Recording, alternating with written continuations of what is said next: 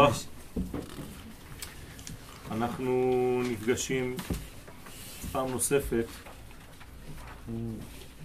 לשיעור ראש חודש, ברשותכם. שיעור לרפואתם של מרסל בת חביבה, מאירה בת אסתר, אוליאם בן ג'ולי, רות בת סוד, אייל בן חטא ואברק בן תמר ליל אברהם בן מיר, טל בן מנך, ברכה בת שרה, יהודה בן אברהם, ישי בן חווה, חנה בת אסתר, ולהבדיל יצחק בן שרה. להבדיל לעילוי נשמתם של מרבי רבי שמעון בן האישה שמשון מיכאל בן שרגא, יצחק בן רבקה, אליהו בן יאיש, רועי בן חבי. בן אברהם, ליאוי בן אלון, חגי בן זיו ולונה בת אסתר. מיגל בן קלריטה. בן חיים. אה, קודם כל תודה רבה לבעלי אכסניה שמאפשרים לנו היום להתחדש בראש חודש סיוון, החודש השלישי, החודש אה, שמגלה את המערכת המאוזנת במציאות, כיוון שמיקומו מגלה גם כן את הפוטנציאל שגנוז בו.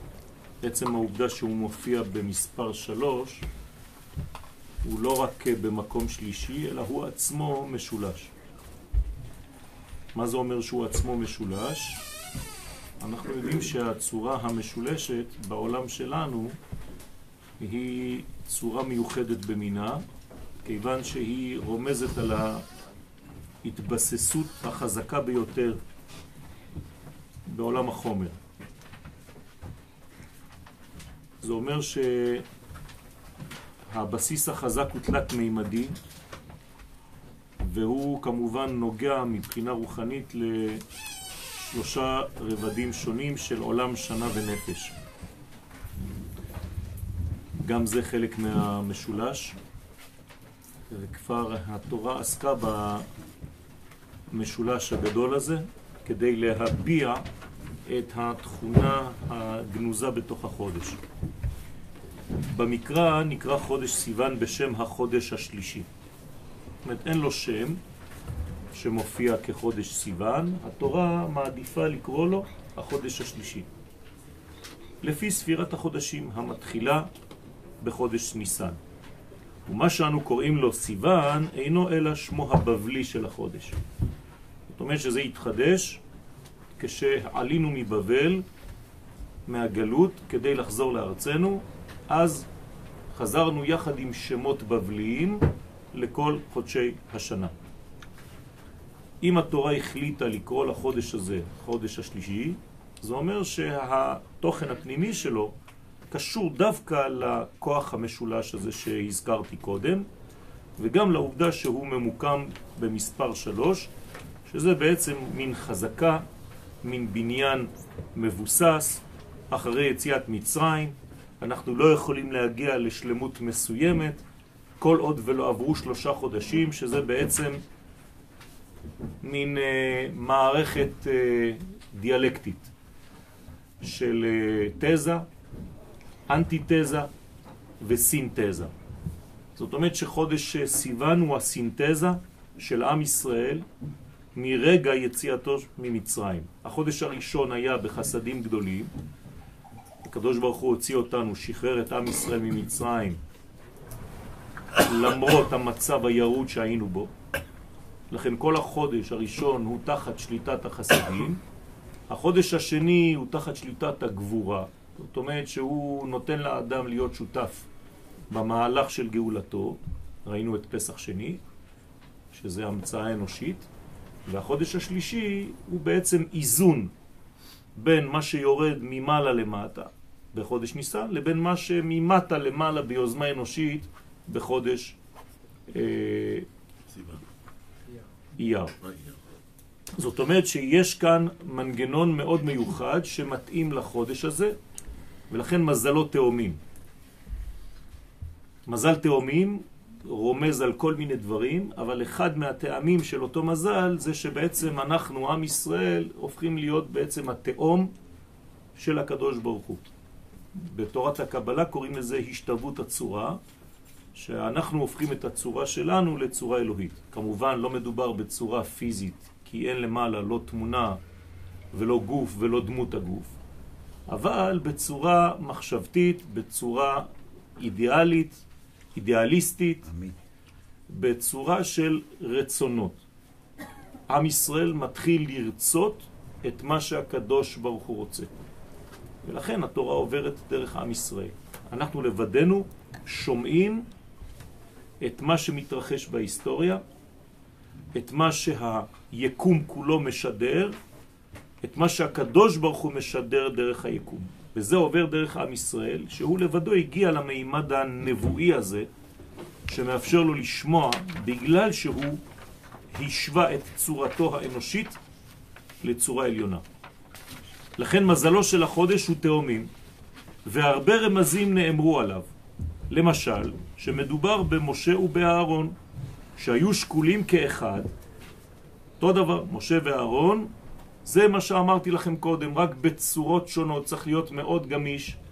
משה זה החלק האלוהי ממעלה למטה, אהרון זה החלק האנושי שדוחף את האנושות ממטה למעלה, לכן הם שני אחים והם שקולים כאחד. על ידם ניתנה תורה לישראל. משה מקבל את התורה העליונה, ואהרון מקבל תורה שהיא קצת אה, במימד יותר אנושי. התורה שמשה מקבל אינה דומה לתורה שעם ישראל מקבל. משה לבדו קיבל תורה פנימית מאוד, ועם ישראל מקבל תורה בגובה של עם ישראל באותו זמן. וזה יותר דומה לאהרון. רמז אחר, וכן רמז לשני לוחות הברית. זה מזל תאומים. לוח שבין אדם למקום, לוח שבין אדם לחברו. אותו דבר, גם כן, המהלכים האלוהיים משתקפים על המימד האנושי. כלומר, אני צריך להתנהג לחבר שלי כמו שאני צריך לדאוג לקשר שלי עם הבורא.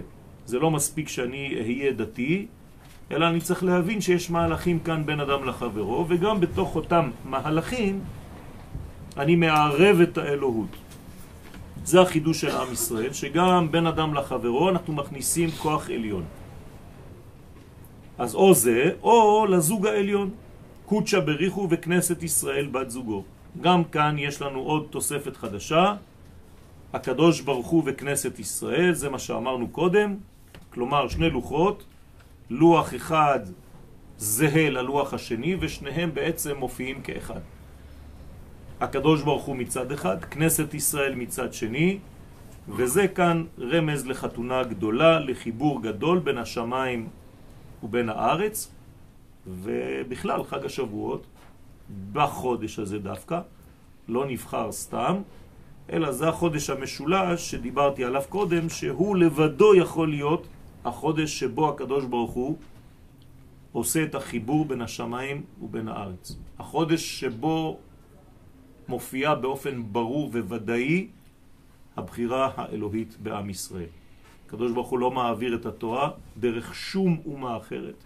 הוא בוחר באומה הזאת על אפם ועל חמתם של כל מי שלא מקבל את העובדה הזאת, אבל זה מה שקורה במציאות. אין לנו, אנחנו לא בחרנו בזה. הקדוש ברוך הוא בחר בנו, ואנחנו צריכים פשוט ליישם ולהיות בגובה של אותה החלטה אלוהית. כי אם הוא בחר בנו, כנראה שנברנו עם היכולת לעשות את עבודתו נאמנה. לכן החודש הזה הוא מאוד מיוחד, כי כאן אנחנו מסוגלים לתרגם את המערכת האלוהית ולהביא אותה אל המערכת האנושית ההיסטורית. במילים פשוטות, אפשר לומר שזו הפעם הראשונה באמת שהבורא יורד וחוזר לבריאתו. איך הוא חוזר לבריאתו? דרך המעבר הזה של התורה. הוא נותן את עצמו לעולם. בריאת העולם הייתה מין יציאה אלוהית, העלם, ומתן תורה הוא חזרה אלוהית אל תוך המציאות. והחזרה האלוהית הזאת נעשית דרך עם ישראל.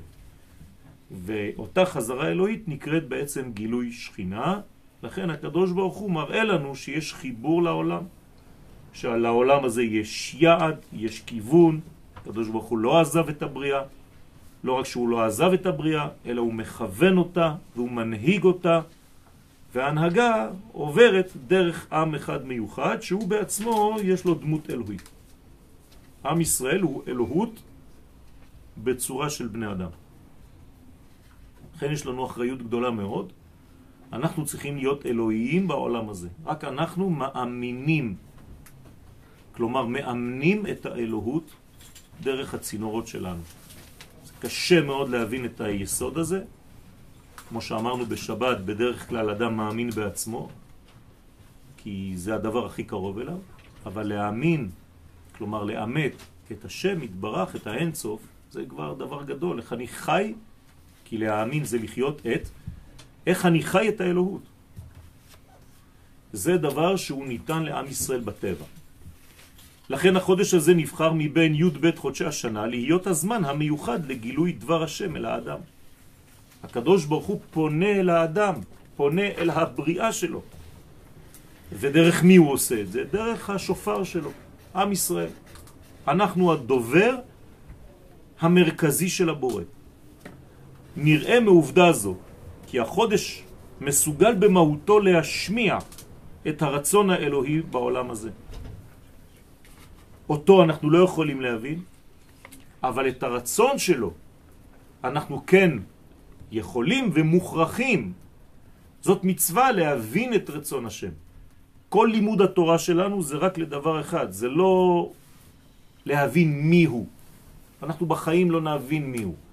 אבל אנחנו רוצים דבר אחד, לגלות את רצונו כדי לחיות לפי רצונו ולקיים את רצונו ולעשות את רצונו. זה כן. אז הרצון שלו זה אותיות צינור. הצינור הזה זה ישראל. ישראל הוא הצינור, כלומר ישראל הוא הרצון של הבורא. ולכן עם ישראל צריך להיות צינור אמיתי, נאמן למקור. אם הצינור הזה חז ושלום מזייף, אז הקדוש ברוך הוא לא מתגלה בעולמו, ואז יש איחור בתהליך הגאולה. כי מה זה גאולה? זה גילוי הערכים של הבורא בתוך הבריאה של עצמו. וככל שהדבר הזה לא פועל, אז המתווך כנראה לא עושה את העבודה כמו שצריך. לכן בחודש סיוון, החודש השלישי הזה, קיבלנו את היכולת עובדתית לעשות את הדבר הזה דרך משהו שירד לנו מהשמיים ושיורד לנו כל הזמן, תורה.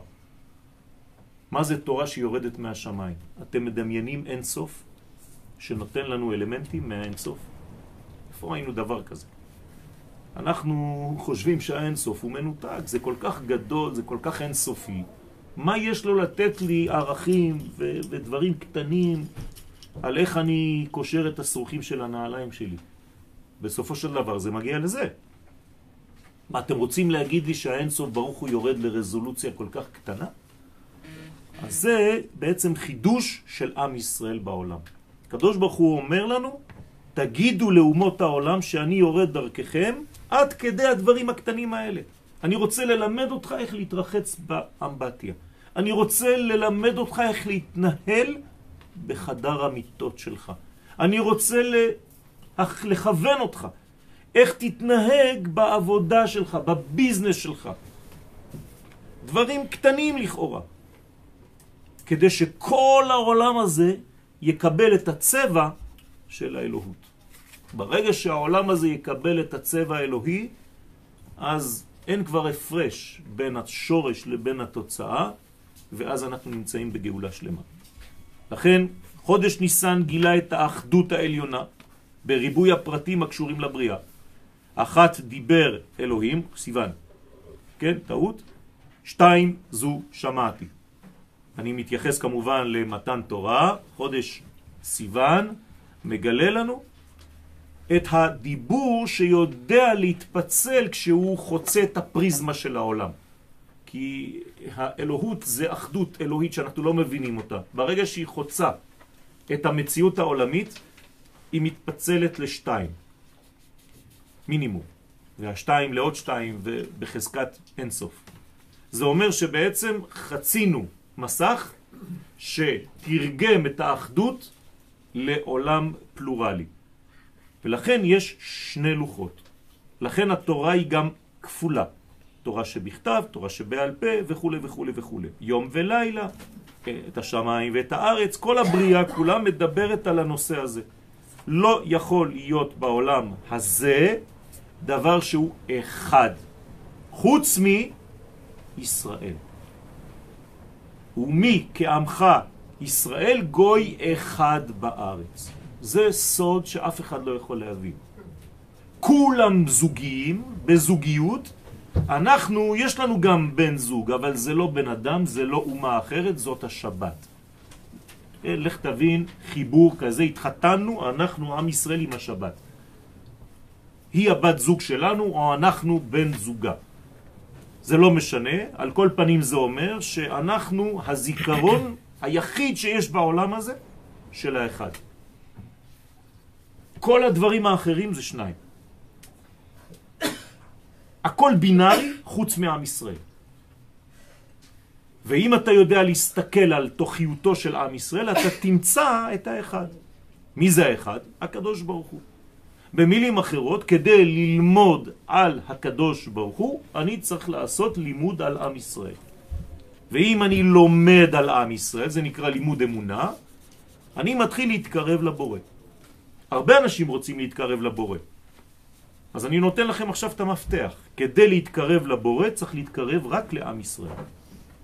אם אתה מתקרב לעם ישראל, אתה מתקרב לבורא. אי אפשר אחרת, אין משהו אחר.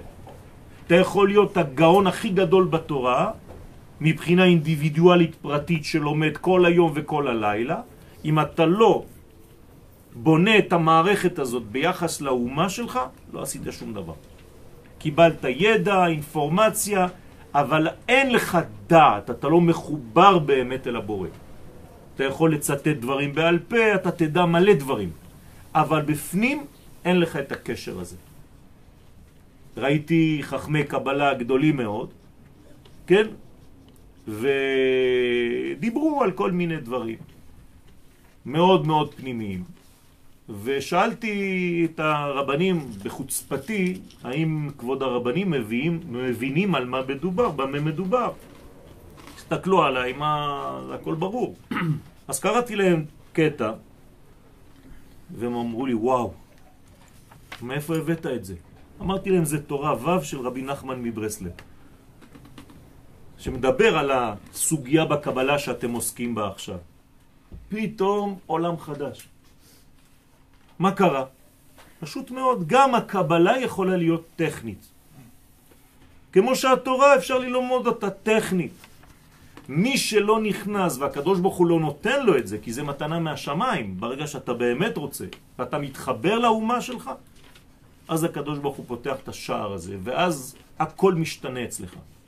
כי אתה הופך להיות במימד כללי שמגלה לך את האחדות האלוהית הזאת, שזה סוד גדול מאוד. לכן חודש סיוון גילה את האחדות הזאת. איך הוא גילה את זה? בריבוי פרטים. אז הוא מדבר אחד ואנחנו שומעים שניים. מזל תאומים זה בעצם אותם שניים. מגלה איפה את ההשתקפות המוחלטת של ערכי השמיים על הארץ. סוד נוסף שאני רוצה להוסיף על מה שאמרתי קודם. אי אפשר לגלות את האחד אלא דרך זוגיות. אם אחת דיבר אלוהים ואני צריך לשמוע, והוא אומר לי איך אני שומע, שתיים. כלומר, בלי מערכת זוגית כלשהי, ולכן אמרתי לכם שיש לנו בת זוג והיא השבת, אני לא יכול להבין את האחד האלוהי. השניים האלה כמובן שהם אחרי זה מתפרסים לכל החיים. אני לא יכול להבין את האחדות האלוהית בלי זוגיות. איש ואישה שזכו, הם מגלים את השכינה הזאת. כלומר, רק מתוך השניים אני מגלה את האחד. מי שמתקדם אחד בעולם הזה, והוא חושב שלבדו הוא אחד, לא יצליח. ולכן הקדוש ברוך הוא ברא אותנו חצאי גופות, פלגי גופה. למה חצאים? כי בלי השני אני רק חצי, וחצי לא יכול לגלות את האחד. שניים יכולים לגלות את האחד, זה הסוד שלנו. באותיות, האלף חייבת להתגלות דרך הבית. אם אין בית, אי אפשר לגלות את האלף. התורה ניתנה בלשון הקודש, דרך האותיות המיוחסות לחודש הזה. אתם יודעים שהקדוש ברוך הוא ברא את העולם דרך אותיות. כן, גם זה קשה לנו להבין, אבל בעזרת השם, כמו שהבטחתי בסייעתא דשמיא, אם הקדוש ברוך הוא ייתן לי כוח, אנחנו נתחיל בקרוב ללמוד בשבת בבוקר, בשיעור הראשון, על הייחודים, שזה בעצם הנושא האולטימטיבי בעזרת השם לפני ביאת המשיח. כתוב שהמתים לא נהנים יותר מאשר דרך הייחודים שבני האדם עושים. צריך לדעת מה זה ייחודים, צריך לדעת מה זה הנושא הזה. על כל פנים, בלי לדלג על כל מה שנלמד בסייעתא דשמיא, הייחודים זה קודם כל לדעת את סוד האותיות. מה עושה כל אות? מה זה הצירופים האלה?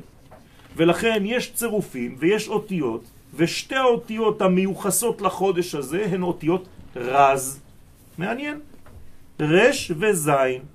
האות רש בראה את הכוכב שנקרא כוכב, היא יצרה אותו. הקדוש ברוך הוא ברא כוכב שנקרא כוכב, כן? בלועזית זה מרקורי. והאות שאיתה הוא ברא את המזל תאומים זאת האות זין. אז יש לנו שתי אותיות, שבעצם דרך שתי האותיות הקדוש ברוך הוא ברא גם כוכב אחד וגם מזל אחד. כוכב כוכב ומזל תאומים. זאת אינפורמציה חשובה מאוד, כי אלו הם הפילטרים של החודש. במילים אחרות, כשהקדוש ברוך הוא יורד עם האור שלו בחודש הזה לעולמנו, הוא חוצה שתי אותיות. הוא מתלבש דרך הצורה של שתי האותיות שהזכרתי עכשיו, רש וזין, כלומר, הוא יורד בסוד רז, בסוד של סוד. הוא יורד בסודיות. הערך המספרי, כן, של שתי האותיות האלה, שווה לערך המספרי של המילה אור. כלומר, הקדוש ברוך הוא מגלה את אור האינסוף, איך קוראים לזה? אור ראיתה, תורה, דרך האותיות רז, שהערך המספרי שלהם 207, בדיוק כמו האור. זאת אומרת שהרז הזה, הסוד הזה והאחדות הזאת, כי רז זה סוד וסוד זה אחדות, זה אומר לי גם כן אינפורמציה חדשה. בלי אחדות אי אפשר לקבל את האחד העליון. לכן יש תנאי. אם עם ישראל לא מגיעים למדרגה של כאיש אחד בלב אחד, למרות שהם הרבה הרבה הרבה, אז אין תורה. לא מקבלים תורה. לכן כתוב בלשון יחיד, וייחן שם ישראל נגד ההר. עם ישראל הגיע למדרגה של אחד. דרך האהבה הפנימית בינינו. ותראו שכשאנחנו עוסקים במלאכה הזאת ולאט לאט חוזרים לאהבת עצמנו, איך הקדוש ברוך הוא מופיע יותר ויותר בגלוי.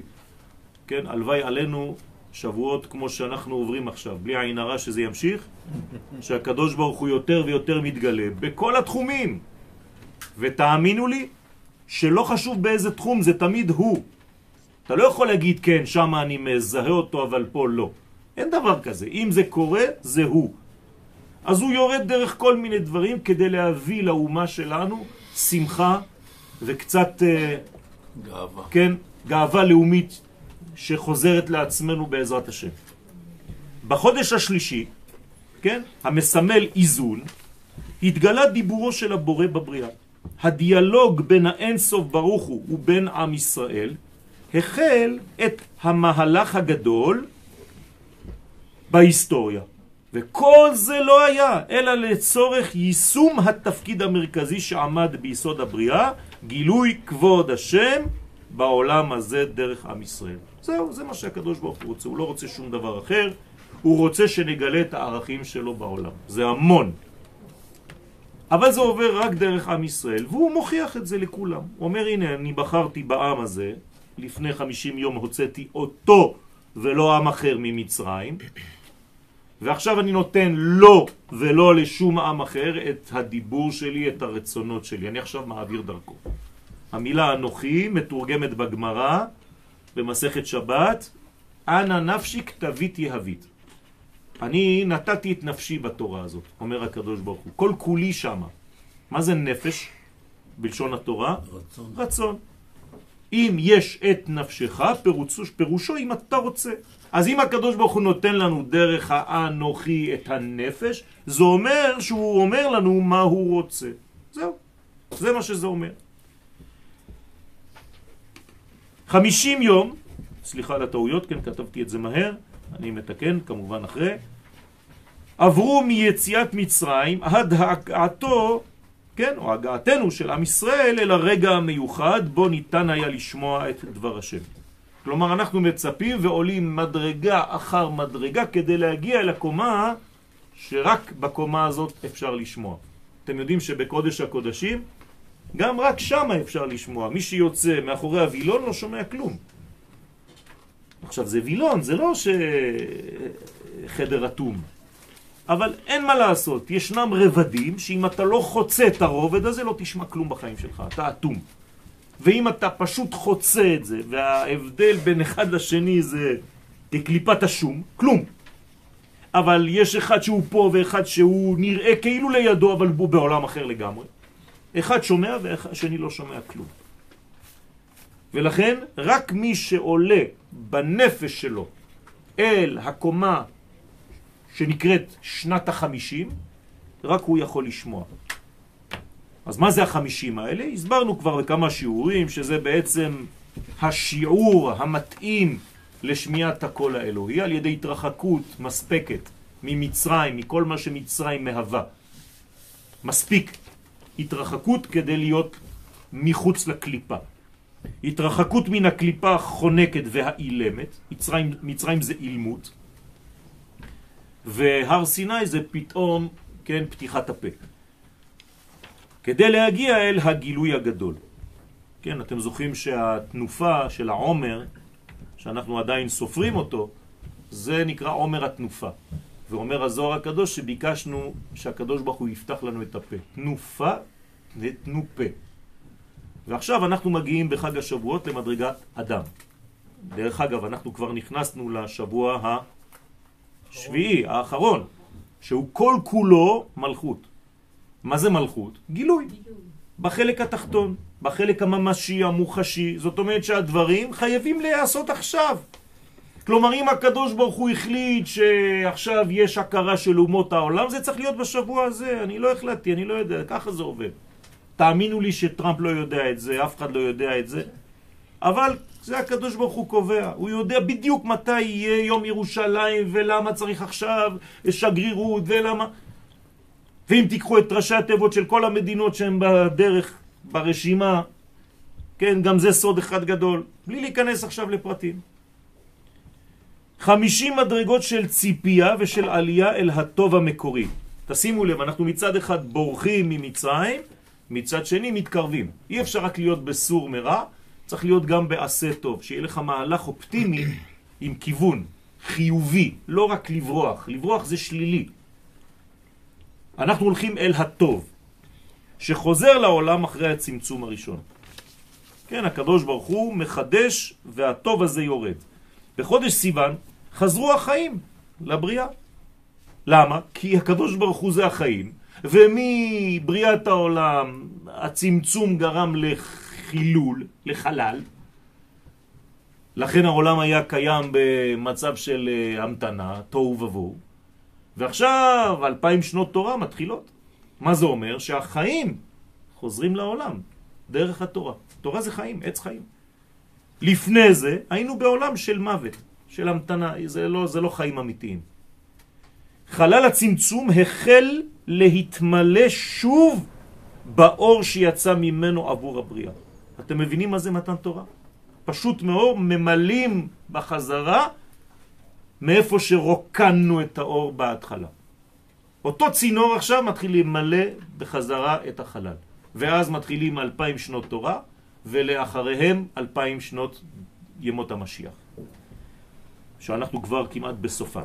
זאת אומרת שהעולם שלנו הולך כל יום ומתמלא קצת יותר. וכל יהודי שמגיע לארץ ישראל מוסיף איתו אור השם, עוד יותר חזק. הצמצום לא נבע מאיתנו. לא, אבל הקדוש ברוך הוא גם כן, בלעדינו, חוזר, רק שזה עובר דרכנו. אז הוא יצא והוא חוזר. בסדר? חודש סיוון הוא החודש בו זורם האור האלוהי בעולמנו. מדובר איפה? בחודש מעולה, המשיב את מנת החיים הנחוצה לקיום כל היש. כלומר, אם אני בריא, מה אני צריך להרגיש בחודש הזה? חיים. במילים שלנו, חיוניות יותר גדולה. פחות עייפות, פחות uh, כבדות, פחות, uh, כן, משיכה כלפי מטה, הרבה יותר חיוניות, הרבה יותר תנועה. כמובן שתנועה כזאת לא יכולה לבוא סתם, היא מלווה בשמחה. אם אין שמחה, אין תנועה כזאת. לא בכדי נאמר שאם היו ישראל מסרבים לקבל את התורה, חז ושלום, באותו חודש, היה העולם מתבטל כלא היה.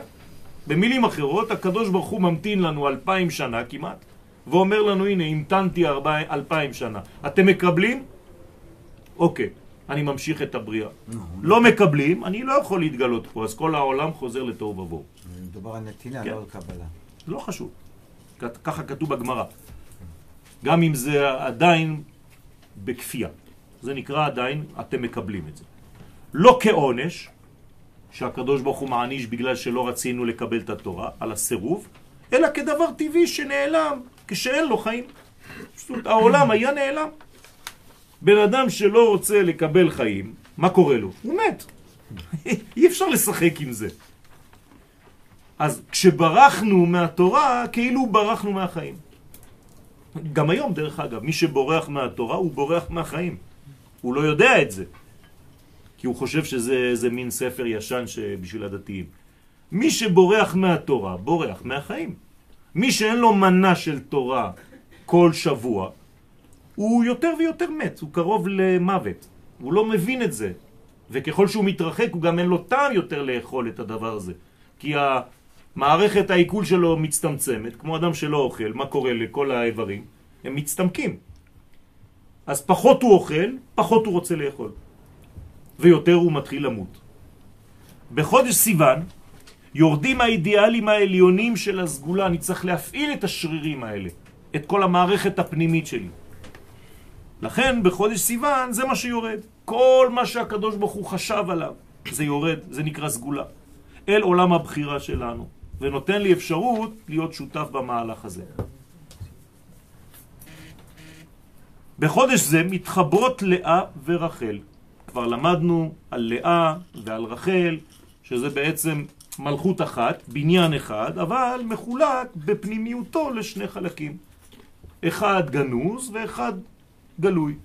תסתכלו על האדם, אתם מסתכלים על בני האדם, אנחנו רואים גוף. אם ניכנס פנימה, אנחנו רואים שיש כבר עולם מלא שאנחנו לא רואים אותו, לא יכולים לדמיין בכלל שיש עולם כל כך פנימי בפנים. זה פלא פלאות. כן, היום הייתי במרכז הארץ, ב... לא חשוב איפה, בבניין שכשאתה רואה אותו מבחוץ, אתה רואה בניין עם חלונות. ונכנסתי פנימה, ווואי וואי וואי מה שהולך שם בפנים. 60 או 70 אחוז מכל הסטארט-אפים של מדינת ישראל משם. עכשיו, מה אתה רואה בחוץ? כלום, חלונות. זה אותו דבר בחיים שלנו. אז לאה זה בעצם הפנימיות התוכן, רחל זה החלונות. אז אני צריך להסתכל מבעד לחלון כדי לראות את התוכן הפנימי. אם אני יודע להסתכל לך בעיניים, אני יכול לראות את התוכן הפנימי שלך. כדי לבנות יחד את בית ישראל הממונה על גילוי רצונו יתברך בתחתונים. כלומר, איך מגלים את השם? על ידי זה שאני קודם כל יודע מה יש בעולם הזה החיצוני, אבל שאני יודע גם שהעולם הזה הוא מלא בתוכן פנימי, ואני לא סתם מסתפק במה שאני רואה כלפי חוץ. לא ייתכן היום לאיש מדע להסתפק במה שהוא רואה בחוץ. אתם יודעים עכשיו שאנחנו מחפשים ובודקים כל מה שיש בתוך החומר עצמו. אז למה לא בתורה? זה אותו דבר. יש חומר של התורה, זה אותיות וטקסטים וסיפורים, ויש תוכן של התורה, זה כבר רובד אחר. ואם אתה לא עוסק בזה, אתה מראה כמה זה לא מעניין אותך בכלל. לכן בחודש זה מתחברות לאה ורחל. חודש סיוון הוא הסולם שראה יעקב אבינו עליו השלום בחלומו. לכן סולם בגמטריה זה סיני. זה אותו דבר. מה ראה יעקב בחלום? את מתן תורה. כלומר, כשיעקב חלם על הסולם הזה, שיש לו רגליים מוצבות כלפי הארץ וראשו כלפי השמיים, מה הוא חלם בעצם?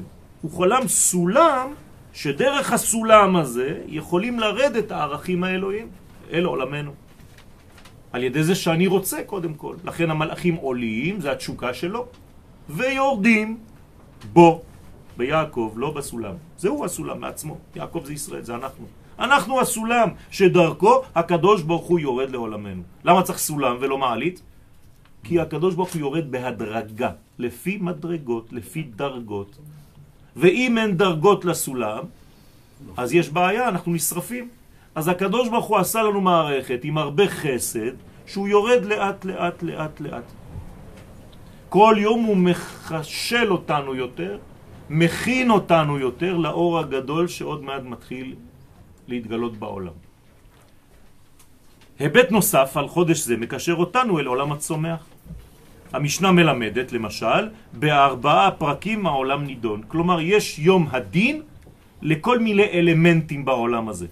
למשל, בפסח יש יום דין. אנחנו שכחנו את זה. חשבנו שבפסח זה סתם יציאת מצרים, עשינו סדר, קנינו מצות, אבל אף אחד לא זוכר שבפסח יש דין. על מי? על התבואה. מה זה אומר? שבסדר פסח, בשולחן שלי, מה אני צריך לכוון? על תבואה טובה לארץ ישראל בשנה הזאת. זה חשוב מאוד. מי יודע את זה? משנה. בעצרת, מה זה עצרת? חג השבועות. אז הנה, עכשיו אני נותן לכם את זה. כלומר, בעזרת השם במוצאי שבת הבאה, חג השבועות, יש דין על פירות האילן. מה זה פירות האילן? כל מה שהאילן שלנו הולך לתת פירות בשנה הקרובה. זאת אומרת, על איזה סוג של פירות אני מדבר עכשיו? כל הסוגים. יכול להיות פרי העץ, יכול להיות פרי האדמה, יכול להיות פרי בטן. יכול להיות פרי מחשבה, יכול להיות פרי כתיבה, יכול להיות פרי ציור, יכול להיות פרי שירה, יכול להיות פרי בורג, לא חשוב. כל אחד בתחום שלו צריך לכוון בלילה הזה של שבועות על הפירות שהולכים לצאת לו השנה הבאה. כמה ספרים אתה תוציא, כמה תלמד ילדים, כמה כל אחד במקצוע שלו. בראש השנה תשרה, כל באי עולם עוברים לפניו כבני מרון, זה יום הדין שרק את זה משום מה אנחנו זוכרים, אגואיסטים, כי זה מדובר בנו. ובחג, חג הסוכות, נידונים על המים. אותו דבר, בחג הסוכות צריך להתפלל מתחת לסוכה כמה מים ירדו בשנה הזאת. זאת אומרת שאני חוזר למה שמעניין אותנו היום, והוא עולם הצומח. זאת אומרת שבאופן מפתיע, חג השבועות שייך לעולם הצומח. אני זוכר כשהיינו קטנים, בכיתה א' ב', היינו הולכים לבית ספר עם זרים. עטופים בלבן, בסדינים, כן. והיינו מביאים ביקורים לבית ספר, בינתיים, עד שיהיה בית מקדש. מה זה אומר? מה זה אומר שעולם הצומח נותן לי אינפורמציה? זה אומר שאני צריך ללמוד ממנו משהו, נכון? זה לא סתם שהפירות של האילן, לא האילן, הפירות הם נידונים. כלומר, העולם נידון על אילו פירות יצאו השנה הבאה. זאת אומרת, אילו תוצאות נפיק. זה לא סיבות, זה תוצאות. חשוב מאוד. בזמן שליטתו של מזל תאומים, נשפט עולם הצומח. אז תשימו לב, יש לי תאומים, תאומים זה מזל אנושי. אין הרבה מזלות כאלה שיש להם דמות של אדם, נכון? שניים. פה יש לנו מדרגה מיוחדת. כלומר, המזל הזה הוא נוגע מאוד לבני האדם, בוא נגיד לאנושי שבי, לאיש שבי, לאדם שבי. ובאותו זמן נשפט עולם הצומח. כלומר, בחודש תשרי האנושות נשפטת, בחודש סיוון זה משפטו של עולם הצומח. רמז לבנים שלנו. הבנים שלנו זה החודש הזה. צריך לכוון על הילדים שלנו. לכן, השלה הקדוש, עכשיו אתם מבינים שהיה מקובל גדול, אומר שערב ראש חודש, כשמדליקים את הנר של ראש חודש, צריך לכוון ולהתפלל על הילדים. למה הוא הגיע למסקנה הזאת, השלה הקדוש? כי הוא למד את השיעור הזה. והוא יודע שבחודש הזה יש סגולה מיוחדת לילדים, שזה פירות האילן. פירות האילן קשורים למתן תורה. אותו דבר. הנה עוד סוג של פירות. כשהדעת נכנסת למציאות התחתונה של העולם הזה, זה מתן תורה, הדעת האלוהית חודרת לעולמנו, היא מתכוונת לעשות פירות, זה לא סתם זיווג באוויר, כן? ריקני. הקדוש ברוך הוא מזדווג עם העולם, זה נקרא מתן תורה, בלי להיכנס עכשיו לפרטים. אנחנו נעסוק בזה בעזרת השם בחג השבועות עצמו. זה אומר שהקדוש ברוך הוא בעצם מתייחד עם העולם, יש פה זיווג אינטימי. זה לא סתם שהוא זורק לנו שפריצים של תורה מהשמיים. אז אם הוא נכנס לעולם הזה כמו זיווג, בשביל מה הזיווג הזה?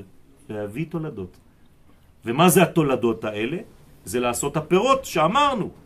וידוע שקודם קבלת הדעת אי אפשר להוליד תולדות. הרי אם אין זיווג עם דעת, אין תולדות. אז הקדוש ברוך הוא בעצם, הפעם הראשונה שהוא מתחבר עם העולם דרך עם ישראל, כי עם ישראל לא היה קיים עדיין, אז אי אפשר להתחבר עם העולם, ככה הוא החליט. עכשיו שעם ישראל קיים, הוא המתין קצת שהוא יהיה נקי.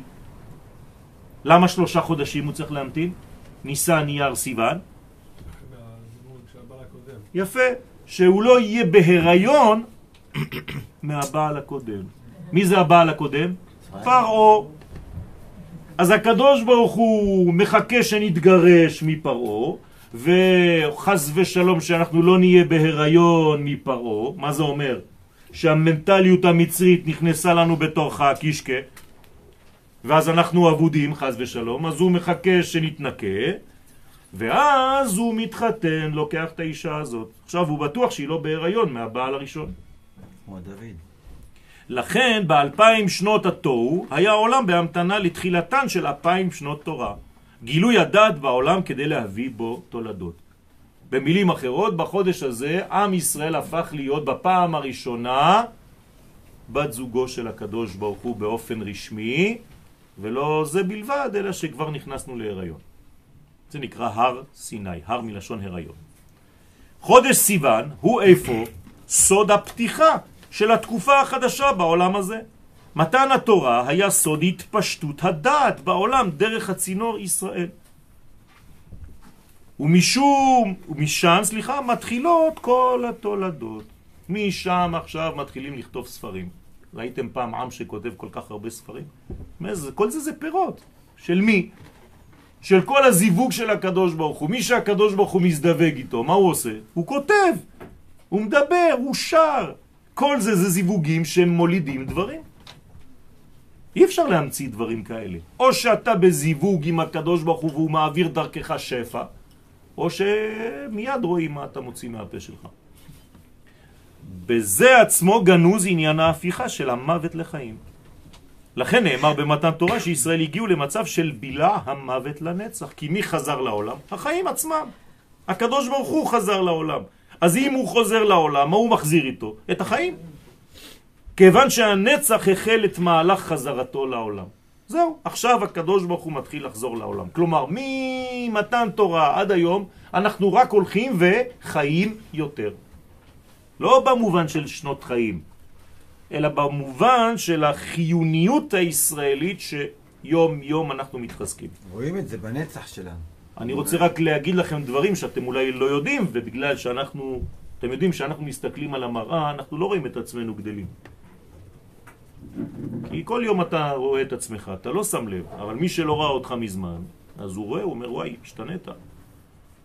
אז שתדעו לכם שלעולם, מעולם, לא היה לנו מצב כל כך טוב כמו היום. אתם מבינים את זה? עם ישראל בחיים, בכל ההיסטוריה שלו, לא היה לו זמן כמו היום, היום, היום. ועכשיו, תעשו סקר היסטורי ותבדקו. לא בכדי דומה חג השבועות לחופה בעולמנו. שם מתחברים בני הזוג כמו תאומים. אתמול בערב הייתי בחתונה, וזה מה שהסברתי לזוג. שזה בעצם כמו תאומים, אנחנו מתאמים את עצמנו למה שקורה בעולמות העליונים. והמגמה העיקרית, הגנוזה בייחוד ביניהם, היא הבאת חיים לעולם. בשביל זה אנחנו מתחתנים, בשביל זה אנחנו רוצים את החיבור עם הקדוש ברוך הוא, שיביא וישפיע מנת חיים למציאות. עד שהמוות יתבטל. זה מה שקרה במתן תורה, לא היה מוות. גם לא היו מחלות. אתם מבינים למה אריזל קובע דבר שהוא פלא? שאף אחד לא מעז לומר דבר כזה? לא ראיתי שום רופא שיכול לתת לי חותמת כזאת. האריזל אומר שמי שלא ישן בלילה של שבועות, בכלל אבל, לא עוצם את העיניים אפילו שנייה אחת, הוא לא יהיה חולה כל השנה והוא לא ימות. מה זה ההבטחה הזאת? תאומים מלשון התאמה? כן? התאמה זה תאומים. אותו דבר. מאיפה שאני לא פעם ראשונה שאת רואה את זה? ברוך השם. אז הנה, בשביל זה אנחנו לומדים. חג השבועות הוא גם חג הביקורים. עכשיו אתם מבינים למה קוראים לו ביקורים? והדבר מורה על העיסוק בהיבט הבסיסי של הבכורה, כלומר של גילוי הזרע הראשון. אף פעם לא היה בכור כזה. הנה עכשיו הבכור, הטיפה הראשונה, בוא נגיד ככה, של הקדוש ברוך הוא, חוזרת לעולם. כשהוא מתייחד עם עם ישראל. הוא מזריע בטיפה ראשונה, אותה טיפה כוללת בתוכה סוד גדול, אני לא נכנס לזה עכשיו, אבל זה כל האותיות של לשון הקודש, ומשם בעצם כל הפירות. לפי זה יוצא כי חג השבועות מעניק לישראל אפשרות נוספת, והיא לתקן דברים ברמת היסוד השורשי. הנה, עוד אינפורמציה חשובה. כיוון שזה הבכור, זה ביקורים, אז אתה עכשיו כמו בפעם הראשונה של... תחליט מה אתה רוצה, איזה פעם ראשונה של מה. פעם ראשונה שנכנסת לעבודה שלך עם התרגשות, פעם ראשונה שראית את אשתך עם התרגשות, פעם ראשונה ש... ויש לכם הרבה פעמים ראשונות, נכון? הפעם הראשונה הזאת, אם אתה מצליח לחזור אל המצב הזה מבחינה מחשבתית, אין יותר גדול מזה. כן. אבל זה לא סתם געגוע באוויר, יש לך אפשרות לגעת בבכור, בביקורים. העבודה העיקרית בחודש סיוון סובבת על צירו של הרצון לקבל לעצמנו. עלינו להפוך אותו לרצון לקבל על מנת להשפיע. אין אפשרות להזרים את אור התורה עלינו ודרכנו מבלי לחדש בקרבנו את האהבה בינינו. אי אפשר. אם אני לא אוהב את אח שלי, עם ישראל, את אחותי, אני לא יכול לחלום בכלל על שום תורה בכלל. אי אפשר. כלומר, את הפנמת הרעיון המאחד בין כל חלקי האומה, למרות הגוונים השונים והנחוצים לקיומה של האומה. אז החבר שלי יש לו גישה קצת שונה משלי. זה לא משנה, אני אוהב אותו. אנחנו מתווכחים ומפרים אחד את השני דרך הגישות השונות. אני לא אומר בחיים שהוא לא לגיטימי, והוא לא יכול לומר שאני לא לגיטימי. אנחנו מפרים זה את זה. והפריה וריביה הזאת מולידה חידושים מבין שנינו, שגם הוא לא חשב על זה וגם אני לא חשבתי על זה. הרב, אני רוצה לשאול שאלה קשה, זה מאוד... אה, אני לא מצליח להבין, אה, ישראל זה לא משרד הפנים. לא הבנתי את השאלה. כאילו, איך אני יכול לזהות את ישראל? כאילו, ישראל יש לו תכונות, זה לא... בסדר, אז אתה, אני- אתה מזהה ישראל, מי שנולד צריך יהודיה. ל- לדעת לזהות את זה. מי שנולד מאמא יהודיה. לא צריך לזהות שום דבר. ו... זהו. מי שנולד מאמא יהודיה מספיק. ואני יכול לדעת אם אמא שלי יהודייה? בוודאי. אמא שלי יכולה לדעת אם אמא שלה יהודייה? אוי ואבוי אם. אתה, אם אתה מטיל ספק על הדבר הזה. זה כאילו שאתה עכשיו שואל אותי האם באמת אני קיים ואני בסדר. לא, צריך לא, לאשפז אותך. זאת לא- זאת לא השאלה. אז זה אותו דבר. אם אתה לא מעמיד בעצמך ואתה לא מאמין שמי שמסתובבת בבית שלך זו אימא שלך, יש לך בעיה רצינית. להיזהר מאוד. וכל ילד עובר איזה שלב בחיים שלו שהוא חושב שההורים שלו לא אמיתיים, או שהוא ילד מאומץ. אבל זה סכנה, צריך לעבור מיד את השלב הזה. בגיל שלך זה מיד מזמן כבר היה צריך ללכת. כתוב בספר יצירה, המליך אות זין בהילוך. תשימו לב, האות זין היא מיוחדת להליכה. אמרנו שזה תאומים, אבל פה ספר יצירה מוסיף לי עוד משהו. הוא אומר לי, בחודש הזה, תלך. מה זה תלך? תפסיק? לדרוך על המקום. תפסיק לחשוב ולדרוך על המקום מרוב מחשבות. תתקדם. וקשר לו כתר וצרפן זה בזה, צרפן זה בזה, וצר בהם תאומים בעולם, וסיוון בשנה, והוא מוסיף לך עוד אינפורמציה, ורגל שמאל בנפש זכר ונקבה. כלומר, אם אני רוצה למקם את כל האנרגיה בחודש הזה, זה רגל שמאל. מה יש לה לרגל שמאל? מה יש לה מסכנה? מה? מה זה רגל שמאל? הרגל הכי קרובה למטה, למלכות. משפיעה. המשפיעה ביותר, המתרגמת ביותר את כל מה שהיה לי בראש למטה. רגל ימין היא עדיין למעלה. בגלל זה היא נקראת ימין. רגל שמאל היא הרבה יותר למטה. זאת אומרת שהיא מתרגמת ממש בתוך החומר, המטריה. כמו רבי שמעון בר יוחאי, הוד שבהוד. לכן חודש סיוון מיוחד להילוכו של האדם בעולם. תמשיכו, תתחילו ללכת, אם לא התחלתם, תלכו. זה הציווי של אברהם אבינו, לך לך. הרגל השמאלית ממונה על תרגום המימד העליון לצעדים מוחשיים בעולם, בעולם העשייה. זה הרגע שמעבירה הילוכים, אם לא הבנתי. אם אתם רוקדים, אתם צריכים להניח את המשקל של הגוף פעם על רגל ימין, פעם על רגל שמאל, נכון? זה ריקוד. עכשיו, מה זה ריקוד בלשון עברית? סינון, נכון? לרקד זה לסנן. כלומר, מה אני עושה כשאני רוקד? אה, בל"ט. אני לא רק מראה את הגוף שלי ומזיז את כל החלקים, אתה עושה כן? בירור. אני עושה בירורים עמוקים.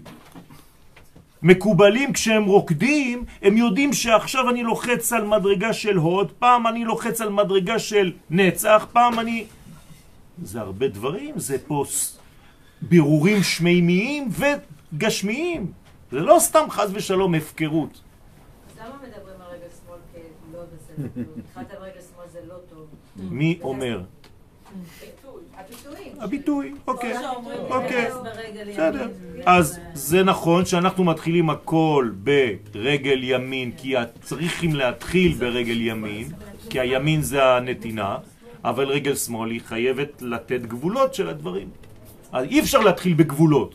מתחילים בנתינה גדולה, ואחרי זה דואגים לגבולות. אבל אם אתה מתחיל בגבולות, אתה כבר לבד תפסיק לתת. זה כמו בן אדם שלא נותן כבר צדקה. אומר למה? הוא אומר למדתי בשיעור שצריך להיזהר למי נותנים. מה הוא עשה? סגר הכל. לא. קודם כל תיתן. עכשיו תלמד איפה כן ואיפה לא. עולם חסד ייבנה. זה צד ימין. אז זה החג, זה זה שייך לרגלים בעצם? כן, זה שייך לרגלים. תבקשי ממני איפה הרגל השלישית, זה הברית מילה. בסדר? גם היא נקראת רגל. לא ניכנס לזה עכשיו. סיוון הוא חודש של רחמים. למה? אמרתי לכם, חודש ראשון חסד, חודש שני דין, הזיווג ביניהם מוליד רחמים, כלומר רחם, הריון. לכן הוא שלישי בשנה, הוא הסינתזה לחודשי ניסן ואייר. מה שנאמר לאברהם אבינו, לך לך מארצך, פירושו הליכה שמביאה שינויים בנפש האדם וברצונותיו. מה זה לך לך מארצך? לך לך מהרצון שלך. ש, שעד היום חשבת שהרצון הזה הוא, הוא בסדר. אולי אתה צריך להשתנות. כן? אתמול בחתונה, לא ידעתי בכלל, אני הלכתי לחתונה של הבחורה, כי היא תלמידה שלי. עכשיו, ראיתי אותה בכל המצפים, בשפל ובהי, והבטחתי לה שבעזרת השם אני אהיה בחתונה שלה. והיא לא האמינה, ואתמול, כשהיא עברה לידי, אמרתי לה, נו, אז היא חייכה. עכשיו, הבעל, לא ידעתי שזה גם כן תלמיד שלי, אבל לפני 25 שנה, שלא ראיתי אותו בכלל. עכשיו, האח של החתן בא אליי, הוא היה באיזה ישיבה ממש ממש אנטי-ציונית, וזה היה בצרפת, והוא בא, דבר ראשון שהוא אומר לי, מחבק אותי, אומר לי, אתה יודע מה אמרת לי כשהייתי ילד? וואי וואי, מה עשיתי עכשיו? אומר לי, יום אחד באתי לראות אותך בכוונה ביום העצמאות, ואמרתי שאני עושה תחנון לידך. ואתה אמרת לי מילה מאוד מאוד קשה, יום אחד אתה תתחרט על זה ואתה תבין את זה. הוא אומר לי, היום באתי, לא ידעתי שאני אראה אותך היום, לא ידעתי בכלל שאתה מגיע. אני רוצה להגיד לך שהדבר הזה מהדהד בראש שלי מאותו יום, לא עזב אותי. תראו איזה נזק אפשר לעשות לבן אדם, או תועלת. הוא אמר לי, אני שיניתי את כל הפאזות בחיים שלי, והיום אני רציתי להגיד לך תודה על המילה הקשה שאמרת לי באותו יום. הכל השתנה. אז אמרתי לו, ברוך השם, אני לא ידעתי שעשיתי דבר כזה. אבל זה דבר שאתם צריכים להבין, שצריך לשנות את הרצון. אם אתה רואה שהרצון שלך הוא לא נכון, בשביל מה אתה מתעקש? אז תבדוק. בחודש הזה, בחודש סיוון, מופיעה ההליכה הרוחנית של האדם, המהלכים הפנימיים שלו. זו המאפשרת לו לראות ולשמוע קולות עליונים כדי להתאים לפיהם את חייו. הרי אם הקדוש ברוך הוא התגלה בחודש סיוון, זה אומר שהוא מתגלה כל שנה באותו זמן. בימים ההם, בזמן הזה. מה זה אומר? שאני בחודש הזה צריך ללכת מספיק רחוק אל תוך עצמי כדי לשמוע שוב פעם. כלומר, בעזרת השם, תבואו לראות אותי, מי שלא שמע מתן תורה, עד הזין בוא נגיד, חטא, יאללה. נלך עד אחרי, ו' ז' ח' יש מחלוקת, לא חשוב. עד ח' לחודש הזה, זהירות, לא חולה רוח, כן? אתם אמורים לשמוע קולות אלוהיים. מה זה אומר? לראות בוודאות את ה-presence, את המציאות של הקדוש, את הנוכחות של הקדוש ברוך הוא בעולם הזה. זה מה שזה נקרא. אז יש לנו עוד שבוע וחצי. מי שעוד לא ראה עד עכשיו. כן, מי שעוד לא ראה עד עכשיו. כן? בעיקר גם לראות קולות, לא רק רק לראות מראות. כן, קודם כל תשמע, אחרי זה בוא נדבר. אני אשפזתי בשביל פחות מזה, אז אם אתה... טוב, אני מקרה קשה. אז זה להתאים את החיים שלנו לפי אותם קולות. התנאי לשמיעת הקולות האלוהיים בעולם הזה הוא אהבת ישראל. רבותיי, אני חוזר על הדבר הזה, אין משהו אחר. על מנת להתחבר להערה האלוהית שהתגלתה בעולם במתן תורה, נדרשת הכנה של כלי. ההכנה הטובה ביותר היא ההשפעה והנתינה, כיוון שבזה משתווה האדם לצורתו של הבורא. אתם זוכרים מהם האותיות של החודש? יפה מאוד, י' ו' ה' ה' בצירוף שם הוויה. למה זה מתחיל בי' וו'? זה השפעה. כלומר, בשבועיים הראשוניים אני צריך להיות בהשפעה. בשבועיים האחרונים של החודש אני אמור לקבל את כל מה שהשפעתי באותם שבועיים ראשונים. אז אנחנו צריכים לעסוק במשך שבועיים מהיום רק בהשפעה. איפה שאתם יכולים להשפיע, תשפיעו. תיתנו, באהבה. שבועיים לאחר מכן, בעזרת השם פירות. על כן אמר רבי עקיבא, ואהבת לרעך כמוך, זה כלל גדול בתורה. אין, זה הכלל של התורה. אם אתה רוצה לקבל כלל, מה זה כלל? זה תורת הסוד. זה הכלל. ואהבת לרעך כמוך. זה גילויה של ספירת המלכות. על פי הקבלה. וזה הכלי הראוי ביותר לקבלת השפע האלוהי. אין יותר גדול מההשלמה הזאת בינינו. אין כלי מחזיק ברכה יותר מאשר השלום. שלם. בסדר? אם אני לא שלם, אני לא יכול לקבל שום דבר. כמו שאמרת לנו, מתחילים בהשם שפתיי ומסיימים בשים שלום. כן. זה, זה המטרה. אז זה, זה, זה כוח עצום, אבל אני צריך לחיות את זה, לא רק לחשוב על זה. אבל איך זה, אבל כן. סור מרע ועשה טוב, ו- וכל מיני דברים מדברים על הרע, להתרחק ממנו, עכשיו. ואתה אומר לי עכשיו שאני צריך להיות שלם כשאני עם הרע גם. נכון. אתה צריך לגלות אצל רק אז אני אחיך, שלם. אתה צריך לגלות אצל אחיך את הטוב שבו. זהו. תסתכל את, ב, ב, בכוח הפנימי. מה יש בפנימיות? רק טוב.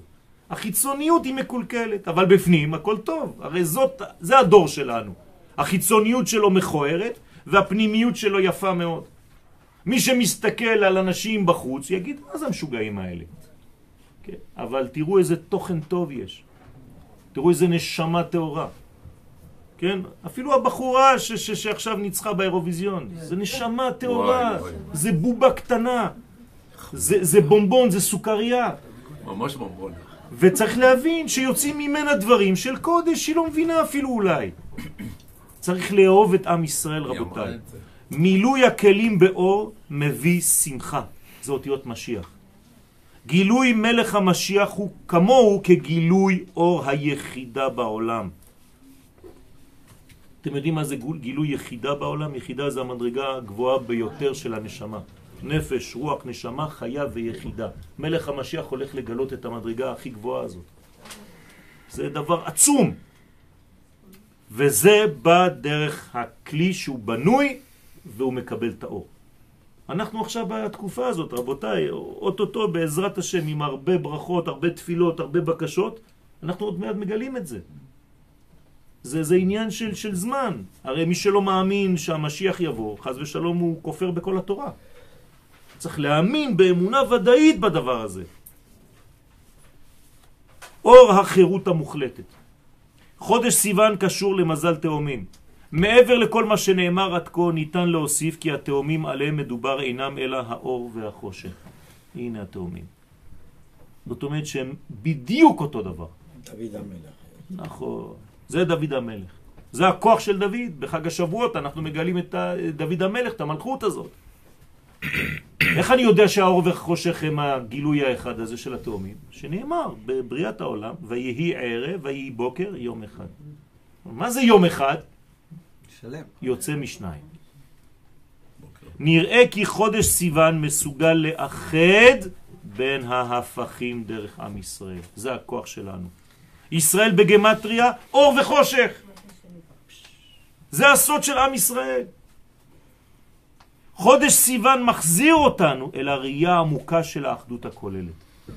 לכן אם אתה מסוגל לראות, אתה באמת תראה את האור אפילו בחושך. ואני אגיד לך יותר מזה, הרמח"ל אומר שאין בכלל חושך. עתיד כל הרע להפוך לטוב. אתה הגדרת אותו היום כרע, כי אתה לא מסוגל לראות אחרת. אז הוא טוב בהסתר. נכון. אתה צריך, כן, זה היעדר. אתה צריך למלא אותו בצורה של ראייה אחרת.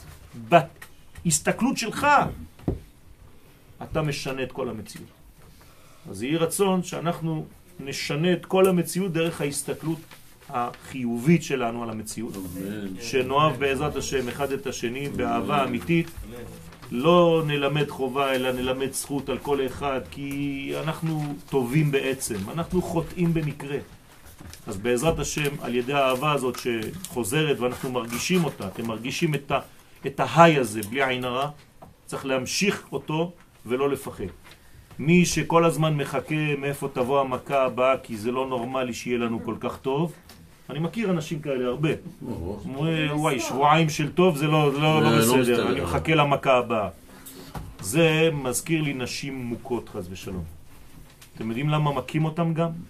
לא רק בגלל שהרשע של הבעל מכה אותם, אלא בגלל שהן מושכות את זה על ידי זה שהן לא מאמינות שמגיע להן לחיות בצורה. חופשית. בטוב.